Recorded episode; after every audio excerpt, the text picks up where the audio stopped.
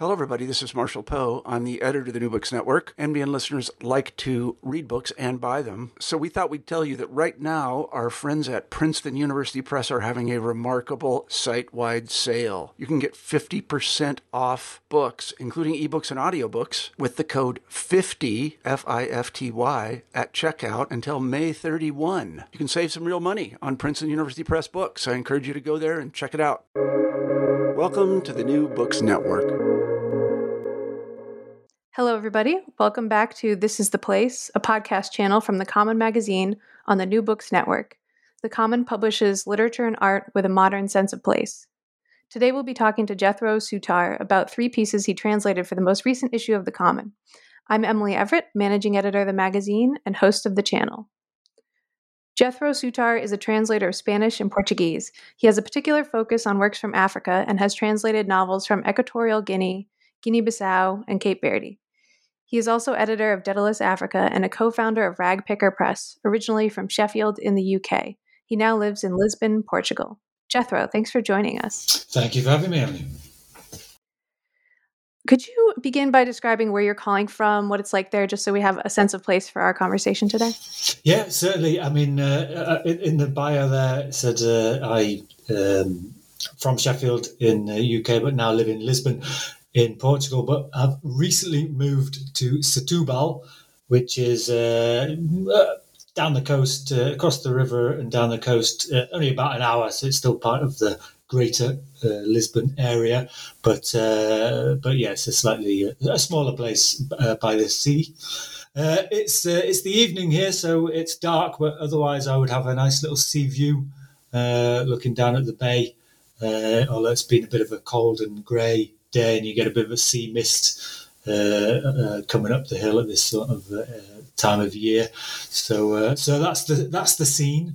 Um, well, thank you for that. That was the closest I've come to traveling in, in quite a while. Um, you translated three pieces for our last issue, all from Portuguese, as part of a special portfolio of writing from the Lusosphere. And I was wondering for right for listeners who might not be familiar with that term lusosphere, could you summarize how you understand it, maybe a little of, of the history around Portugal's global influence?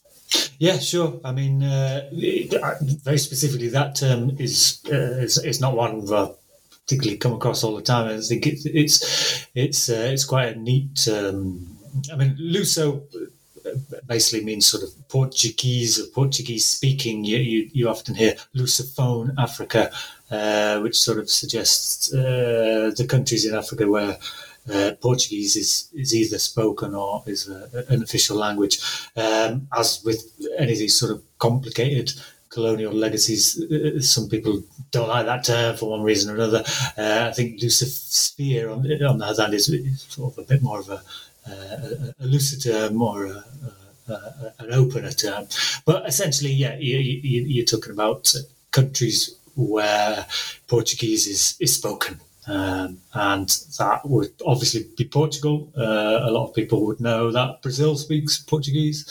Um, and uh, then you, it gets a little bit more complicated in Africa because uh, Angola, Mozambique, Guinea Bissau, Cape Verde, and then Sao Tome and Principe uh, all all speak Portuguese or, or, or, all have it as an official language. But of course, within those countries, there are a lot of other languages, uh, and often uh, Portuguese is, is, not even necessarily the most spoken one, but it does tend to be the the the, the language of uh, uh either government, uh, official languages, and usually of literature.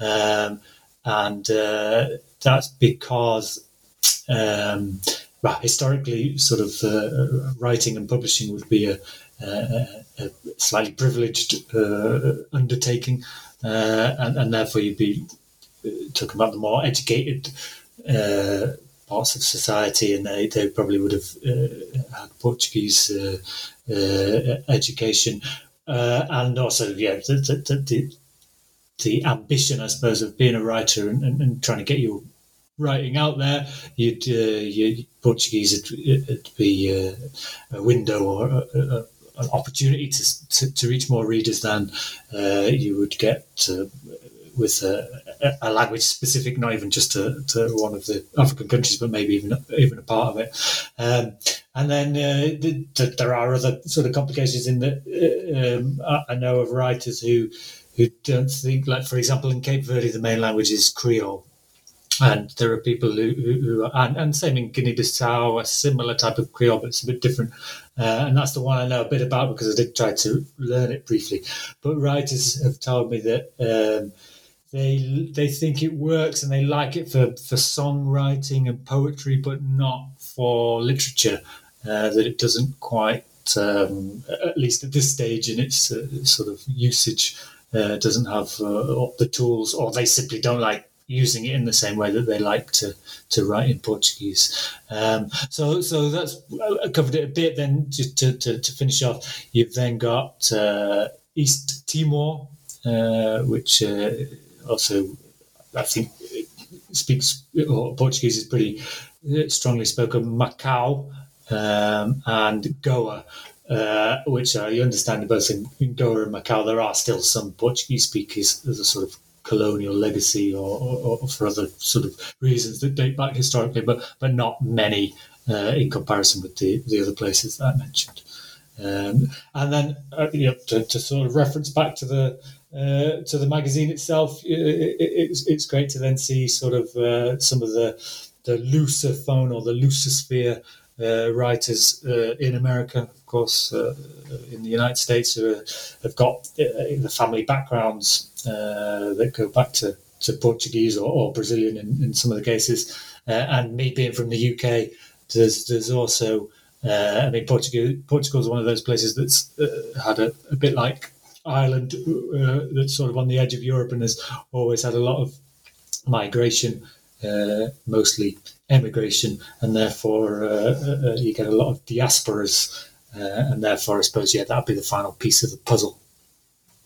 Yeah, I think one of the reasons we called it, called it um, writing from the Lusosphere as opposed to the Lusophone countries is because a lot of the writers were people who maybe are now living in America or living in England or living somewhere else, but but they still feel a real connection to Portugal or to Brazil or to, or to their families. We had a lot of pieces from people who descended from families in the Azores. I think that came up a lot. So yeah, mm-hmm. yeah. I mean, um, uh, the, the, the, uh, because I've sort of been reading through the, the magazine. It took a little while the post service for my copy to, to arrive. I think, uh, uh, uh but uh, yeah, I've been enjoying it, and yeah. and and, and I'm aware that yeah, a lot of the a lot of the sort of backgrounds, especially in the US, is the Azores or, or Madeira. The, the, islands, which for people who are unfamiliar uh, with them are, are, sort of a, a group of, of, islands, sort of in the middle of the Atlantic. Uh, and what I'm sort of coming on to, and then Cape Verde is another set of islands, but a bit further south, uh, uh sort of closer to to Africa and, and, part of Africa. Yeah, it's been a, it's been a real education to me. Um, not just reading the pieces, but yeah, like looking more into the history and then the geography of where the, where they're from. Um, I wonder if you would start us off by um, reading the opening of one of the pieces, a short story called Maria, I'm Going to War. And I would love if you would read it in Portuguese first and then in your English translation. Yeah, that'd be be a pleasure. Uh, I mean, uh, I will. I, obviously, I speak Portuguese. Uh, I live in Portugal, uh, but uh, my accent will not be quite as good as uh, as the author himself when, when he read us a section. but yeah, sure. In Portuguese, it's called Maria, Vou à Guerra. So, o Papa anunciou: Maria, vou à guerra! E esmagou a beata no cinzeiro. A mama, a levantar a mesa, teve o sobressalto do costume. Ficou especada à porta da cozinha com um prato sujo em cada mão. Ir à guerra era sair por ali fora na calada da noite até ao bado David, jogando as escondidas com as patrulhas militares. Apoiantes dos nossos reunamos-se lá fora de horas, bebíamos umas cervejas, trocávamos informações duvidosas e boatos fidedignos. Era assim todas as noites, há três semanas desde que os outros retomaram a cidade. And now I'll, uh, I'll read the same passage, which is the opening, uh, in uh, in the English version. So, Maria, I'm going to war. Papa announced, Maria, I'm going to war, and stubbed his cigarette out in the ashtray. Mama, clearing the table, gave her usual start. She stood stranded in the kitchen doorway, a dirty plate in each hand. Going to war meant going out in the dead of night to David's bar, playing hide and seek with military patrols. Our lot of supporters gathered there after hours, drank a few beers, exchanged questionable information and reliable rumours. It had been the same every night for the last three weeks, since their lot retook the city. After dinner, Papa would say, Maria, I'm going to war. And Mama would give a start, try to talk him out of it, remind him of martial law and the curfew. Then, out of desperation, she'd say, At least wait for the shooting to die down. Thanks. That was great. To, great to hear in both languages. And I should have said earlier that uh, that story is by Jose Pinto Sá, who is a writer from Mozambique, I believe. And before before we carry on, as I was reading in Portuguese, uh, just it, it, popped into my head because it, it, fed back into what we were talking about the the Lusosphere. So I live in Portugal. The, the the piece I was reading from was written by a Mozambican author, and I learned a lot of my Portuguese in Brazil. So I realized when I was reading that, uh, my accent you know, it's a, a real uh, sort of uh, mixture of Lusosphere influences. So maybe that's appropriate. yeah, absolutely. No, that seems very appropriate. Uh, would you describe what that piece is about generally and, and, where it's set for, for those people who may not have read it yet? Yeah, um, so as I said, Jose, the, the author, is Mozambican. Um, so when I was uh, reading it, you know, I, I, I it, as a as a translator, I um, thought I was in in, in Mozambique. Um, uh, I have since spoken to him uh, about the piece, and he, he says, yeah, obviously uh, it, it's based on his own experiences in Mozambique, but he deliberately wanted it not set anywhere specifically. Uh, so it, in a way, it's a sort of uh, generic African uh, post-colonial uh, civil war city. Mm-hmm. A lot of places uh, suffered similar similar fates or similar conflicts, and he was sort of trying to tie together some of the some of the common strands. Um, in it, it, it's about yeah a son who who goes out with his father to, to the bar uh, and listens to a, a, group of old guys really talking about the rumors they've heard, what's happening, who, who's who's uh, who's you know who's on top, which side's winning, and so on.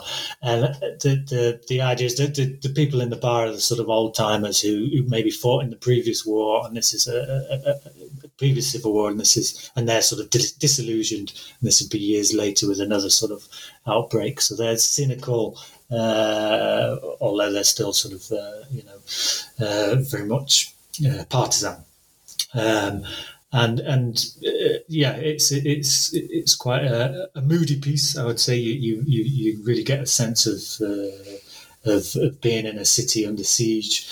Um, obviously, things like curfews and so on. When I translated it, I'd never really experienced, but we're all uh, we're all aware of uh, of what uh, uh, uh what that is a bit, a bit, like. Obviously, it'd be a bit different with uh, guns gunfire in the background. Um, so yeah, you've got uh, you've got these sorts of elements, uh, and uh, a, a, a, yeah, a, a sort of a, a, tale that well, you, I, I, won't uh, spoil the ending uh, uh, for everybody, but but yeah, it, it's it, it's sort of. Um, quite a powerful piece, I think. In that it's it's a nice piece in that there's a nice sort of dynamic between the father and the son, the father, the son, and the mother, the, the sort of family dynamic, then the dynamic in the bar of the old guys, uh, the camaraderie between them, and uh, with uh, the character who's a bit younger. Uh, but then maybe an overall sort of sense of anger at the, the, the, stupidity of, of, war, let's say, and maybe the stupidity of, of men uh, fighting wars. Uh, yeah. Yeah, I, I think I really loved uh, what you're talking about that sort of atmosphere of these like nice, warm connections between people in this sort of horrific landscape. And I feel like there's almost like a, not not quite humor. Humor's not the right word, but but there's something grim and sort of light about it at the same time. Like this idea that going to war is really just going to the bar, but then we see the reality that the city is a war zone and, and going to the bar is very dangerous. And then the characters talk about horrific things and they encounter horrific things, but their reactions show us that those things are are commonplace and sort of not something to really comment on. And one of the things that stood out to me was the, the use of our lot and their lot to talk about the two sides of the conflict. Because I feel like it, it makes it feel kind of casual. And I wonder if you could tell us about finer points like that with translation, like choosing words that convey not just meaning but but feeling and tone, even like the tone from the character themselves. Yeah, sure. I mean, I think that, that's a good a good place to start because uh, some of what you, you've touched on there, the the, the the, normality, if you like, of of of living under war. I mean, the, the the, the civil war in Mozambique went on for over a decade. So I think uh, you know by the end of 15 years, it had become uh, almost commonplace, and to the to the point that yeah. Uh, a, humour has to has to emerge. Uh, and horrific sights become uh, become the, the normal.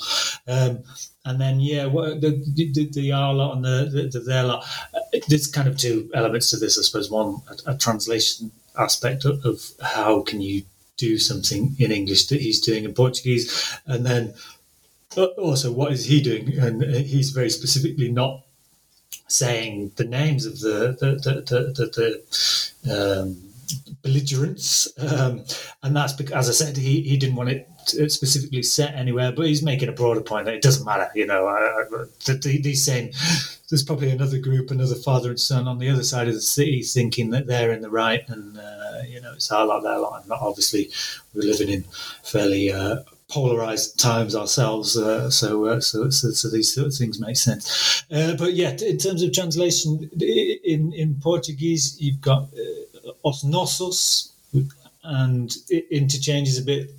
Usually it's os outros or os deles. So, nossos, uh, I imagine people will, will, maybe be familiar with Spanish more than Portuguese, but nosotros, it's kind of we. Uh, uh, uh, and in, in, Portuguese, os nossos, it means, yeah, us, ours, uh, we lot, our lot. Uh, and then deles is them or the others is outros, the others. So I needed to find something that was uh, that could that had the same sort of flexibility as os nossos that could be interchanged because it's a sort of a recurring term throughout the piece and uh, and a, a, powerful one at that that uh, uh as, as you said there's a sense of humor about it. And as it you hear it uh, used again and again it, it, does raise a smile but then hearing it so often also yeah it, it makes a point. So yeah I needed something that was fairly flexible and could fairly unobtrusively uh, fit in and out. Uh, and yeah, I remember playing around a bit our side, their side, us lot, us, uh, sports metaphors and so on, uh, and ended up, uh, yeah, our lot, their lot seemed about the, the, the best fit.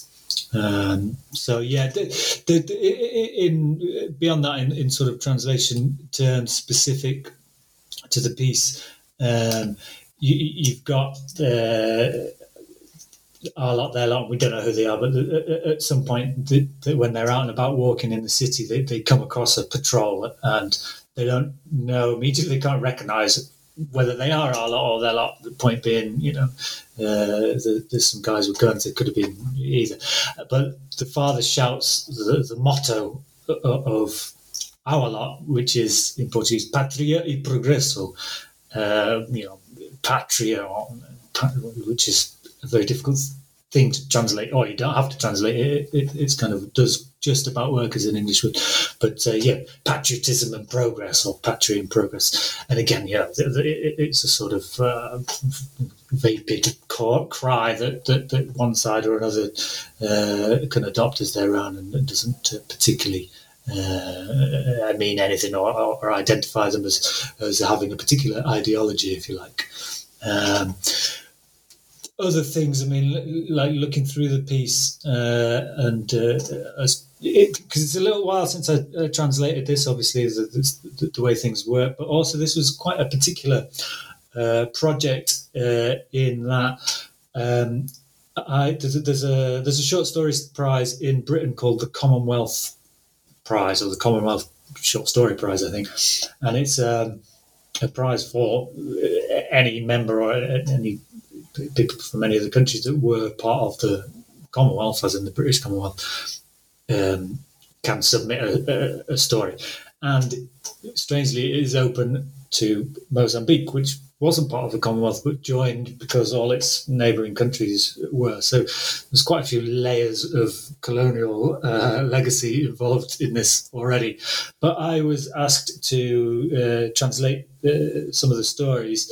Uh, that had been submitted. So there was a, like a jury that picked. You could submit in Portuguese if you were from Mozambique, and then a, a, a jury or a, reader chose the best three, I think, and then they were translated to English and passed on to the the, the English jury or the, the English reading jury, uh, and I translated one of them, which was, was which was this, but it was it was submitted anonymously, so I, I didn't know the author, uh, uh, and therefore obviously couldn't ask any questions. Whereas often you would the, the, way I like to work anyway is if I have doubts, if I want to double check either the meaning of a word or a, a, perhaps something that's been suggested or, or, anything like that, you know, I can talk to the author and, run uh, run these sort of queries by him. But as he was anonymous, um, I, I, couldn't, so I had to sort of find solutions myself.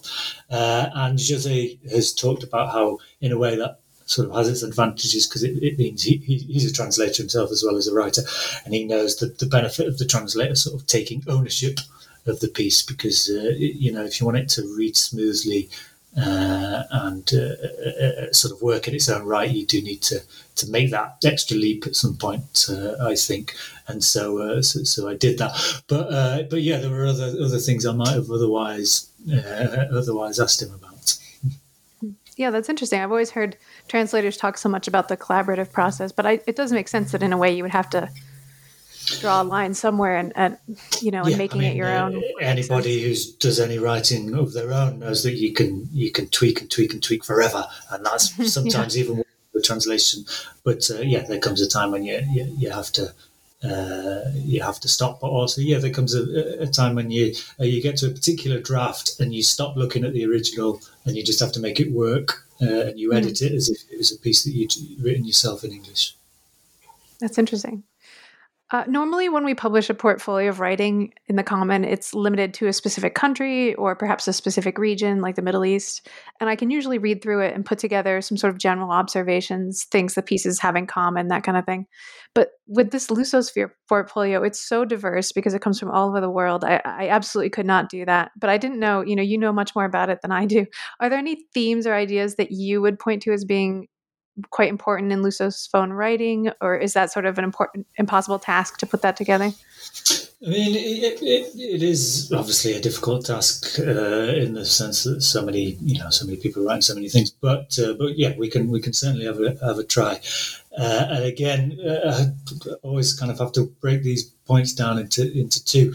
On the one hand, we'd be talking about the the pieces that have made it into this magazine, and also the pieces that generally make it into English from Portuguese, and then we can talk about what writing in general done in Portuguese exists. Because the, the, for something to, to be translated into English, it, it, needs to kind of have an appeal beyond uh, perhaps the, the borders or the the, the, the, the, space it was written in.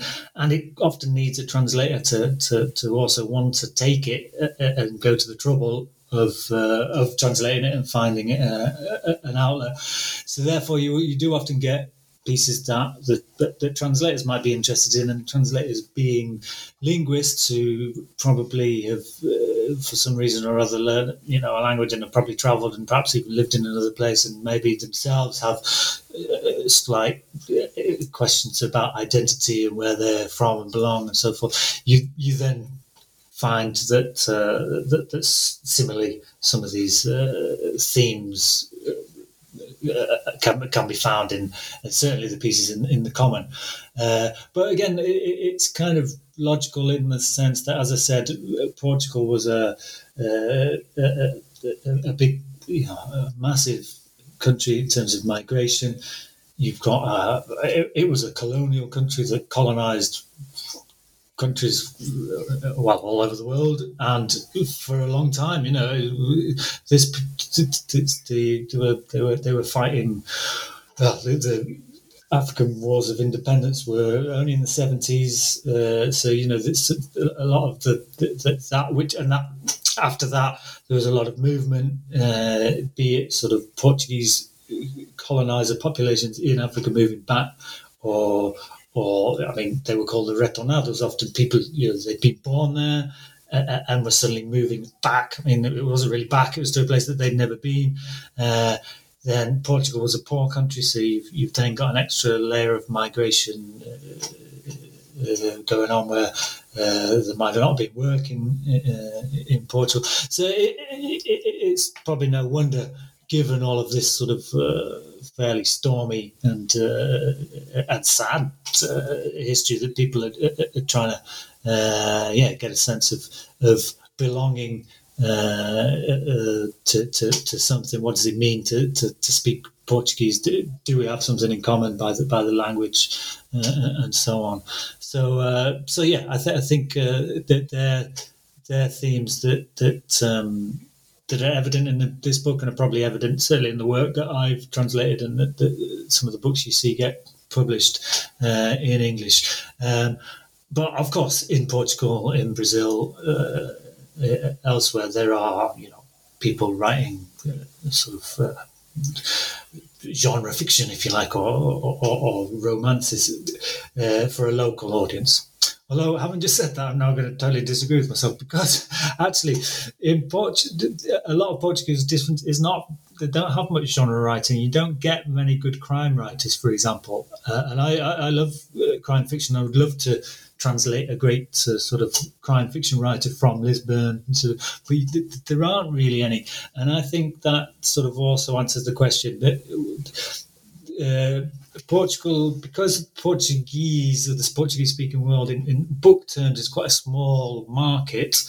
Um, yeah, Brazil is a huge country, uh, uh, so is Angola, and, so, but they don't, they're not necessarily big book buying countries. Um, for, for numerous reasons. So the, the, the, the Portuguese world in, in literature terms is actually quite small, and there's also quite a strong ref, uh, sort of uh, influence of France uh, historically, and, and that sort of the again the level of society that maybe in Portugal that would have been writing would have looked to France and quite fancied the idea of being, you know, an intellectual who, who was a writer, and therefore they write about worthy themes or they write about ideas and thoughts and, and so forth, rather than the, the, the sort of love of telling a story and, and, and that sort of narrative-driven uh, uh literature. So, yeah, that, that's another uh, pattern, I would say, uh, uh, that uh, that certainly I, I have as, as, a translator looking for books that I can pitch to to publishers. It, it's sometimes quite often idea led rather than plot led. Mm-hmm. That's interesting. Um, I would love to talk about another piece you translated for the portfolio. Uh, it was a nonfiction excerpt called Under Our Skin A Journey set in Cape Verde. And among other things, it includes a really interesting look at historical perceptions of Cape Verdeans who don't always identify as black. Um, could you tell us more about that excerpt and, and what it's about? Sure. I mean, uh, the, the, the, it, it um, touches on some of the, the, things we've been talking about already. It, it's a it's a sort of narrative nonfiction book. I mean, the extract, in fact, it's sort of two or three different parts from a, a book length.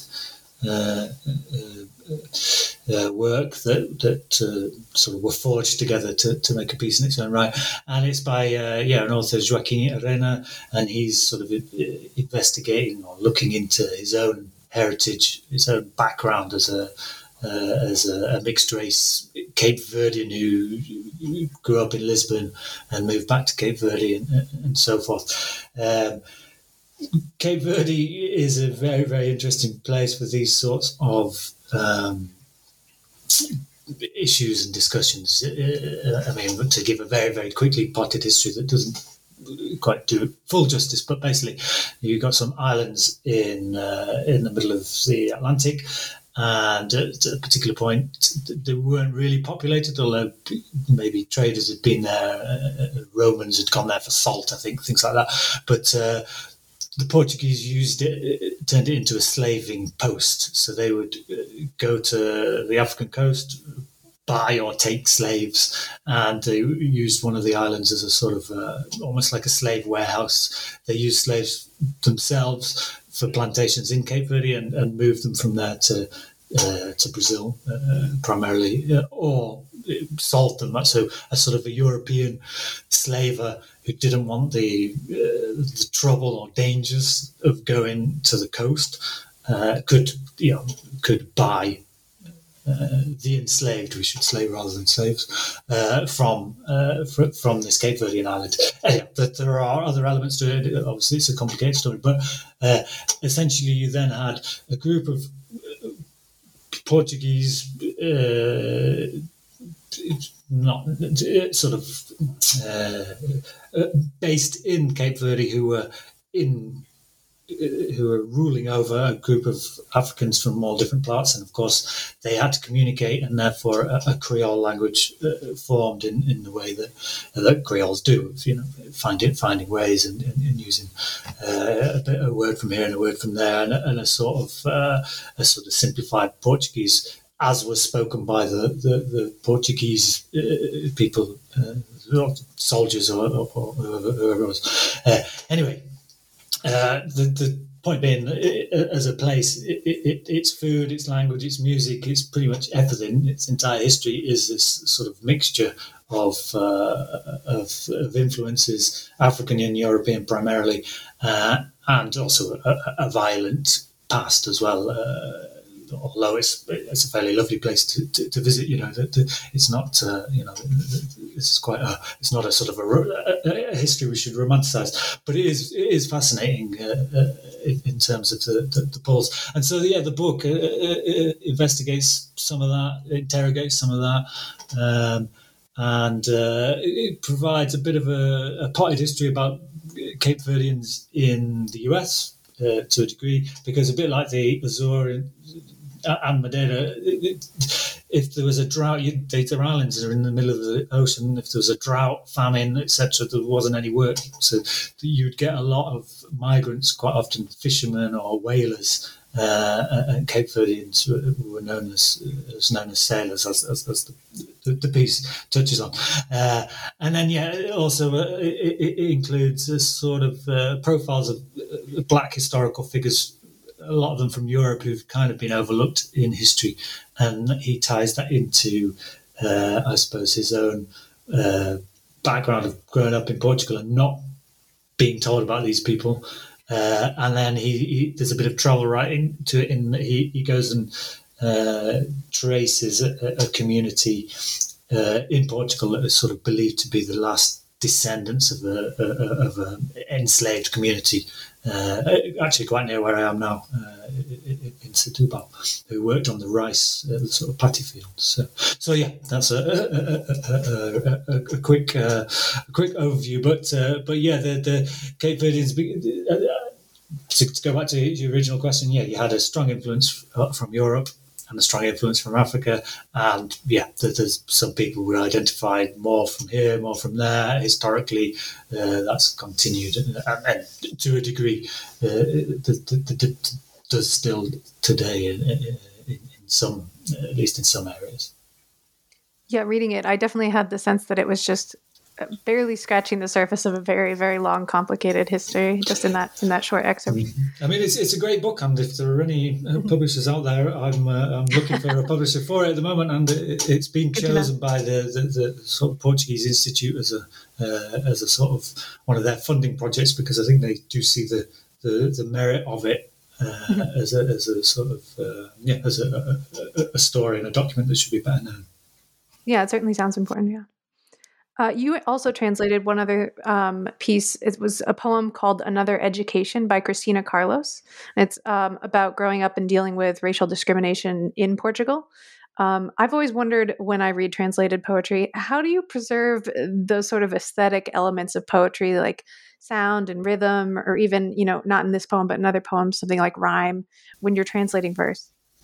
Yeah, I mean it's uh, it, it's sort of in many ways the, the impossible task if, if, if two words in a different language rhyme and do other clever things like you know, suggest several things. It's uh, it, you, you often just can't do that in English. Um, I, I, don't translate a lot of poetry. I mean, uh, partly because I'm not uh, I'm not a poet. I would consider myself a writer in, in, my own right, and therefore translating is an extension of that. Whereas I'm not really a poet, and therefore translating poems, I, I, I feel uh, that uh, yeah, in, in, a way, I'm lacking to a degree. But maybe because of that, I, I am a bit more uh, humble or careful, and I have a real long look when I at the beginning and try and recognise patterns, trying to see wordplay, rhymes, etc. And what what and, try and decide because you, you're not going to be able to do everything.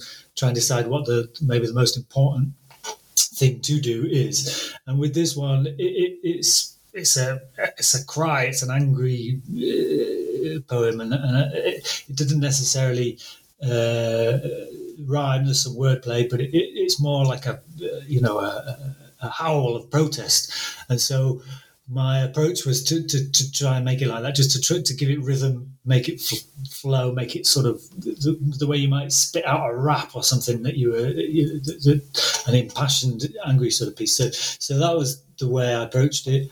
Uh, uh, the way you do that is uh, over and over again, and then read it out loud. Make sure it make sure it does flow.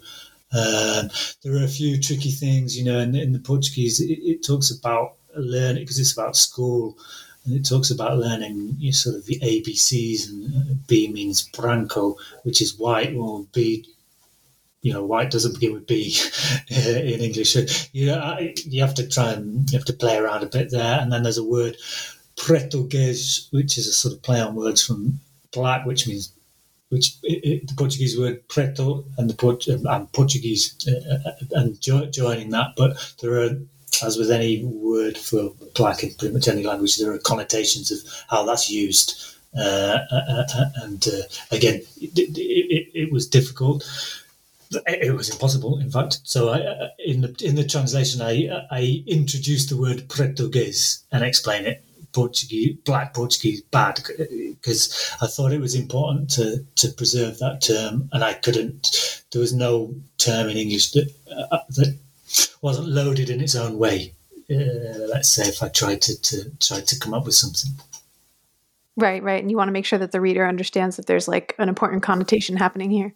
Yeah, I mean, a, a lot of a lot of these uh, translation questions. You know, I'm translated from Portuguese into English, uh, and you know, a lot of readers they're not going to know anything about uh, probably very much about Portugal, let alone uh, its history, uh, uh, the Mozambique Civil War, any of this. But I like to, so I like to try and uh, preserve a bit that reminds you you're you're in a world where Portuguese is the language, or that was what was translated, but maybe also something else that suggests there is another language at play or another layer uh, to the language, uh, and you can whether that's by preserving uh, place names, street names, or foods, things like that. So sometimes a way of providing a bit of flavour or colour, or, or in this case, yeah, a couple of a couple of words that you can sort of teach the reader uh, to, to, to learn or understand what they mean, and then that, that sort of gives it gives it a bit of a, a, an extra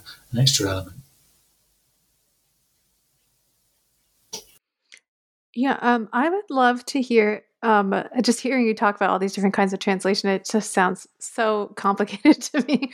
Um, could you tell us how you got started in translation and, and also specifically how you came to specialize in works from Africa's Lusophone countries? Sure. Uh, I mean, uh, it, it is complicated, but it, it, you know, if you if if you're writing in English, that's complicated as well. As it, it know, if you're writing in your mother tongue, you, you could sit around for hours and go, oh, where do I start? You know, it's like anything. You, you get stuck in, you, you you accept that you can't do everything, and uh, and you, you, you try and do what you can do. Um, I I started in fact specifically with translation i started by by writing. I'd gone to brazil uh, i was trying to become a, a sort of a foreign correspondent journalist uh, not getting very far but i ended up writing a book uh, on commission uh, about a, a, football player or as you would call it a soccer player. So ronaldinho was the, the, the brazilian footballer. He was the sort of best player in the world at the time and it was a world cup year uh, and so I, I, I wrote a, a, biography of him. I interviewed players he played with and coaches and, and, and, so forth in Brazil. uh, and then wrote his sort of his life story. And it was as I was, I'd record the interviews with these, with all these different people, and then type them up in English uh, back home or back at the hotel or whatever it was. And I really enjoyed that, especially because you were talking to people. And I realized that the way I translated it really conveyed what the conversation was like, really conveyed what they were like, uh, what their background was, what they were saying, whether they were laughing, joking. And I really enjoyed doing that. And then I started to think, oh, maybe, you know, maybe this is where my strength in writing terms lies. I could do the languages uh, and I can translate, and I kind of almost instinctively got the liberties that you could take, uh, the poetic license, if you like, that you need to uh, that you need to take to, to, to make a good translation. Uh, and it, it, sort of maybe was especially obvious, obvious to me because I was translating uh, dialogue uh, interviews that I had conducted. Uh, so, so that was where it began. And from there, I, I sort of, yeah, read books that I liked and, and, and, tried to find out whether they were translated. Then you get to the sort of the business side of things and you try and get jobs and work and you realize how sort of the, the limitations and how hard it is and, and so on and frustrations and, and, and you realize the importance of funding. Uh, so there are organizations such as PEN, uh, English PEN and there's PEN in America as well, and they fund uh, you, you, know translations of works that so that they there's some cultural worth, let's say, in in their appearing in English. They might not become a bestseller, but it, but it's uh, important that they exist and so forth. So I, I, began trying to sort of chase the funding, if you like. And at the time, I think I'd not long moved to Portugal, and so I got interested really in uh, in, in the, the the literature of uh, Mozambique, Angola, Guinea-Bissau, and so on. And, and I, also, there was a woman called Ann Morgan who'd done a project where she tried to read a book from every country in the world. And she specifically tried to do it in English to see whether that was possible. And I read on her blog that Guinea-Bissau had, uh, had proved uh, a hurdle too far. So I set myself the, the sort of challenge of of, uh, of, finding one, and and of course we got funding for that because know book didn't exist, so that was the ultimate tragedy by Abdulai Sila. Uh, and then, of course, once you start doing this, you you, you realize there's a whole world of fascinating stuff out there, and you you, you know you get into it uh, in your own right. So it's a, it sort of becomes a. I often say it's a combination of there's a detective element. You're trying to find these hidden gems. There's a bit of sort of activism about it. You, you know, you believe uh, that it's good that we exchange literature that we find about about countries and cultures that we, we don't necessarily know about, and uh, and then uh, yeah, there's a, a, pleasure of, of coming across sort of storytelling that you that maybe comes from a different angle, or it's certainly about a world that, that you didn't uh, you didn't know anything about. Yeah, um, that's probably a great segue into my next question, which is that I was wondering if you could tell us about um, Dedalus Africa, which uh, is a publisher that you're the editor of, and also um, about Ragpicker Press, which is in the UK. Yeah, sure. So, I mean, they're both uh, UK based. Dedalus Books is a sort of a broader uh, publisher. It's relatively uh, smallish, I suppose, although it's, it's been around for quite a long time and, and, and you know, has quite a big uh, big enough list. Uh, but I did the Guinea-Bissau book uh, for Dedalus Africa, and the, the, editor was keen to sort of establish more of an African list. And uh, fool that I am, I ended up uh, volunteering to, to sort of manage that uh, because I'd enjoyed the, the, the, detective side, as I'm, I'm calling it, of, of, trying to find these books, uh, and I knew. You know, I've got quite a few translator friends. I, I sort of suggested and set the challenge to them uh, to, to, to, find one. So, so yeah, we've, we've published about uh, six titles. We've got a couple more in the pipeline. Uh, first from South Sudan. We did a first from Mauritania. Uh, the next one coming up is one from Central Africa Republic, uh, first by a woman. I did one from Cape Verde. So yeah, we're, we're trying to find uh, sort of uh, yeah countries that are, are underrepresented uh, and, uh, and and and yeah, trying to find some good uh, writing from there. There's no point in doing this uh, and publishing things just for the sake of it. It has to sort of have have merit. Uh, uh, and then you know, often we can try and get some funding to, to, to, make the project happen. So, so yeah, if there are any budding translators out there who uh, who want to look into it, then uh, then look me up and, and, send me a send me a pitch. Uh, Ragpicker Press, on the other hand, was a set up with a with a friend. He he travels to Latin America a lot and reads, buys all sorts of books, and he he would really got into these crónicas, which is a sort of uh, non-fiction, narrative non-fiction, I suppose we'd call it. Uh, uh, sort of pieces that, uh, well, you, you, get them in, in US magazines such as the New Yorker or indeed in the Common has uh, has pictures pieces such as Una's, uh, perhaps. so yeah, these sort, of journalistic pieces that are told as a story, and he he, he, was keen that we published, uh, put out some of these some of these names that weren't getting attention elsewhere. So uh, we tried to find other publishers who, who would do that, and they didn't. So we thought, well, let's give it a go ourselves, and uh, and launched a, a, publisher. But yeah, it's a it's a it's a not for profit. It's a it's a hobby in many ways. I mean, the, the, the three books we put out are very good, but uh, uh, and we've as it's, it's not for profit. The money that we've raised, we've uh, put back, we've sort of donated some to some good causes and so on. So, uh, so uh, it's a, a, very sporadic uh, uh, imprint. That sounds great, though. Um, one last question, then. Uh, what are you working on now, and what's next? Um, partly off, as a result of translating Jose's piece, I, have ended up quite interested in Mozambique. I translated another short story for him that he, he sent me. Uh, so we'll, we'll, try and find a home for that. But uh, I also have been sent uh, a novel by a Mozambican author that I, I, read only a couple of weeks ago and I really loved uh, called Chanazi.